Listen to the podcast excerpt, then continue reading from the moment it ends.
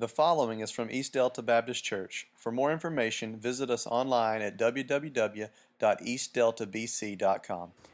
If you would take your Bibles, turn to Genesis chapter 12. And we're uh, kind of in between, aren't we? We're kind of in between Christmas and New Year's, and it's kind of a, it's just kind of an idle time, it seems to me like. So I want us to think about. Uh, I've always enjoyed uh, kind of the year in review stuff. I watch. I'll turn on the television and look at some of the shows that show the year in review. It's kind of it's kind of fun to see, you know, things that happened this year, and uh, it's kind of hard to even remember sometimes. They'll show something you think, man, that was this year. It seems like so long ago, or uh, you know, that was in January or February. So what I want to do is I want to give you a chance to uh, to answer this question Have you been blessed in this past year? All right. What are some of the blessings that you've received this year? And it doesn't have to be in just in this last year, but just uh, what are some blessings that you've received? Amen. All right. She's had a tough year, too. That's right. All right, we got a new grandbabies coming, and grandbabies here on the ground. what else?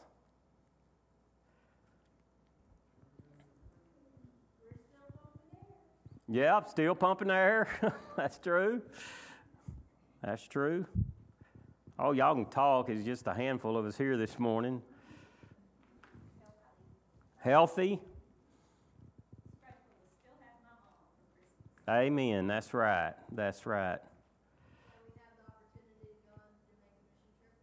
Okay, that's great. Be able to go on a mission trip. That's right. Someone else. New baby.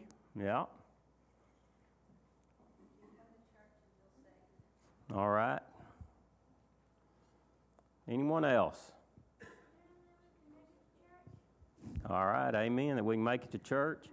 Aren't you glad we have the resources to have gasoline and a home and uh, electricity and water? And I mean, even if we get in a bind sometimes, we usually can come up with enough resources to meet our needs anyway. That's something we take advantage of, isn't it?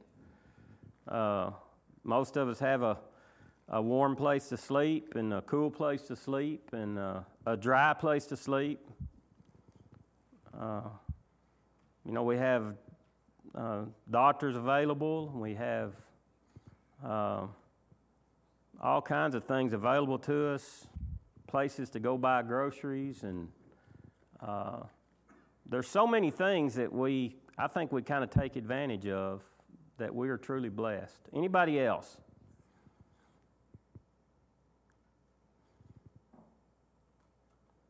Nothing quieter than a church when you ask a question. All right, well, I'm not going to keep pressing you. So, uh, in Genesis chapter 12, uh, the Lord said to Abram, this is verse 1 Leave your country, your people, your father's household, and go to a land I'm going to show you. In verse 2, this is God talking to Abram, who becomes Abraham, and I will make you a great nation and I'll bless you. So there's a promise. God says, I'm going to bless you. And I'll make your name great and you'll be a blessing. And I will bless those who bless you, and whoever curses you, I'll curse, and all the people on the earth will be blessed through you. Isn't there a bunch of blessings in there? blessing after blessing after blessing. And so often our prayers are full of requests for God to bless us or bless our families or bless our nations or bless our church or bless our community or bless our economy or uh, on and on and on. There's nothing wrong with that prayer. There's nothing wrong with asking for God's blessings. Matter of fact, some of you read the prayer of Jabez, and uh, that prayer is, Oh, that you would bless me indeed, Lord. And there's, there's absolutely nothing wrong with that prayer. And God does bless us. In Ephesians chapter 1, verse 3, Uh, Paul says, Praise be to God, our Father of our Lord Jesus Christ, who has blessed us in heavenly realms with every spiritual blessing in Christ. If we're a born again Christian, Paul says, God has truly blessed us in every area with these blessings from heaven. And that's a great thing. And, and it's an outpouring of God's blessing. And that's what we've been talking about this morning. I know some of you who probably didn't speak up this morning can think of so many areas that you're blessed in. And as you think about that thing, it's, it's really an outpouring of God's blessing, but this outpouring of God's blessing or God's favor uh, is not only for our sake, it's not only for our benefit, it's, it's, uh, it's for a higher purpose. And, and God desires that all of the people of earth know Him and worship Him. That's God's, that's God's first purpose for the church. Uh, you know, he says, uh, where, I don't know where this scripture is found exactly, but he says it's, uh, God is patient, not wanting anyone to perish, but all come to a saving knowledge of Jesus Christ. That's his first purpose. He's patient with people that they'd come to know him and have a relationship with him. That's his purpose. And, and 1 Peter 2 9 and 10 says, We are a chosen people. If you're a born again Christian, you are a chosen person. You're a royal priesthood. You're a holy nation, and you're a people that belong to God. Why? Why are we a holy nation, a chosen people, a royal priesthood, that we may declare the praises of Him who called us out of darkness into His wonderful life? Once you were not a people, but now you are the people of God. Once you had not received mercy, but now you have received mercy. We've received all the blessings and become a God's part of God's family, a part of God's people, that we would proclaim His glory among the nations. That's the purpose that God has saved us for. So I, I want us to quickly this morning. I, I, hope, I think I got a, a, a short sermon this morning because we have some things to do later in the service. But I want us to think about about three things this morning. The first is this: we are God's people with God's purpose.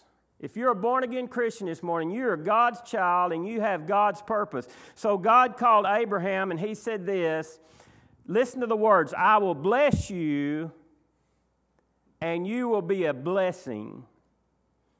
And all the people on earth will be blessed through you. I want us to think about God's blessing. As God talked to Abraham, He said, Abraham, I'm going to bless you. Why? That you'll be a blessing to others. I want to bless you that, that the people on earth might be blessed through you. When Israel prayed for God's blessing, it was for the purpose of declaring His salvation among the people. If you go over to Psalm 67, 1 and 2, it says, God be gracious to us and bless us and cause His face to shine upon us. Why? Listen, God be gracious to us, God bless us, God and cause his face to shine upon us, that your way may be known on the earth and your salvation may be known among all the nations. See, God's purpose for His people is so clear. It's always been clear that we've gotten kind of good at blurring what His purpose is in church. God's purpose has always been for us to be His witness, for us to disciple the nations, for us to go and tell others about His glory and, and having a heart for reaching the lost. That's God's purpose for the church. And, and when we say to every nation, to every tongue, we may say, well, that's, a, that's an awful big thing for us. But you know, in our church, we have many opportunities. We have a, I, I was asking Debbie just to refresh my memory. We have a, an Easter offering every year called the Annie Armstrong offering. We have a, a Christmas offering. We have a, an offering called Mary Hill Davis. We have Lottie Moon offerings. We, we give to cooperative program. We give to the BSM. We give to, to different ministries in the church. We give to one by one, and that's where we're going on our mission trip. We give to them every month. We have a, a family that's, uh, that's a part of uh, a family focus group. We give to them every month. We, we have a lot of opportunities as a church to be a part of proclaiming God's message. Now, if you support this church, you're a part of that mission. And that's how we fulfill the great commission that God gave us as a church is, is we participate, we, we give to others that go in our place. And that's a great thing. So, so we're providing mission education, we're providing information, we're providing events through your giving to the church because we are God's people called with God's purpose. Now, here's the second thing when we think about the big task ahead of us, when God looked, and we're going to be over in Matthew in just a minute, Matthew chapter 28, when God gave his disciples this great commission to go even to the ends of the earth, you might say, well, man, that, that task is more than we can handle. Maybe it's to go to a mission trip in Jamaica. You may say, well, that task is more than I can handle. Here's the thing we're promised his power. This is great news for us today for God's people that we have His power promised. Acts 1 8 says, We're to be His witnesses in Jerusalem, Judea, Samaria, and even to the ends of the earth. But we're also promised the power of the Holy Spirit. We've been studying on uh, Wednesday nights the book of Acts, and back in our first study, we talked about the Holy Spirit, and God was promised to give the Holy Spirit. He gave the Holy Spirit for one purpose, and that was for His power to be in His children to proclaim the gospel. Remember, the, the disciples were gathered in a room, and He said, Go and wait and you'll receive power from upon high. And that power was that they might go out and spread the gospel of Jesus Christ. So we receive his power. In Matthew 28, verse 18, he, it says, All authority, all power in heaven and on earth has been given to me. And then look what he says in verse 20 And lo, I'm with you always when we go in obedience to fulfill His purpose, He promises us to empower us for the task and to go with us. So we ought to be encouraged by that. What does that mean for us individually? For some, it means that, that we're to, to go to the mission field. And, and uh, we had some people in a church I was in one time, and they left this country and they went and they went to Japan and they spent 20 years in Japan in the mission field. God had called them, He had equipped them, He had empowered them to go into the mission field. And, and as a result, people were saved and churches were started, and they're back home now. They raised their family over in, in Japan, and, and others have been called to go across the world in missions. That's because God has equipped them and He's, he's empowered them. For us, it means that, that we can take the Great Commission here at home and there's many opportunities to serve the Great Commission here at home. We go and share Christ with someone who is lost. We're fulfilling the Great Commission. Some of the pictures that we've seen here earlier from the, from the year in review are ways that we fulfill the Great Commission here at home. You know, when we reach out, whether it's July the 4th, the Fish Fry, the, the Harvest Festival, Vacation Bible School, we're going to have a great opportunity this year. We're going to have a commercial break right quick we're going to have a great opportunity. We're going to do a community wide Easter egg hunt. Call it what you want. That's, what, that's the easiest way to explain it. We've already got the community center up, uh, the, uh, the slab uh, reserved, and we're going to have our praise team is going to be there. They're going to sing music. We're going to have a carnival up there. We're going to invite the whole community come. And we're going to proclaim, the gospel of Jesus Christ uh, on that, that resurrection weekend. And there's going to be a lot of opportunities to serve. This is going to be a big event in the East End down here. That's the way we fulfill the Great Commission. There's going to be opportunities after opportunities for you to serve locally and fulfill the Great Commission. Why? Because we've been called to serve, and it's an opportunity to serve. We need to take hold of that opportunity, whatever it may be. For some, next week we'll be leaving on a mission trip, and that's a way that we help fulfill that great commission of God. What does all this lead to? Well, it all leads to this last point. We're going to praise Him. When we give to missions, when we pray for missions, when we, when we send missionaries, as a result, people are saved. As a result, churches are started. As a result, God's kingdom is expanded across the world. That's a reason for praise. And the reason we praise, when we, when we pray for our lost family members, when we pray for our lost friends, when we pray for opportunities to tell them about Christ. When someone comes to know Christ, we step out on faith, though we may be afraid. We step out on faith and we share the gospel with someone and they respond to the gospel. You know what? There's a reason for praise there. I promise you, if you lead someone to Christ, it's nothing that you did.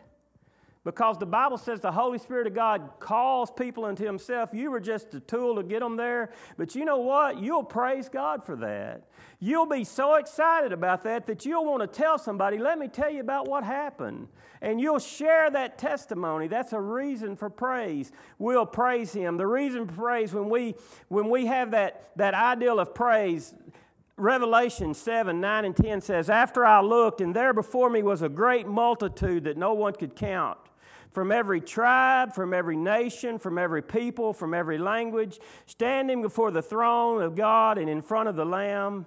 They were wearing white robes. They were holding palm branches in their hand.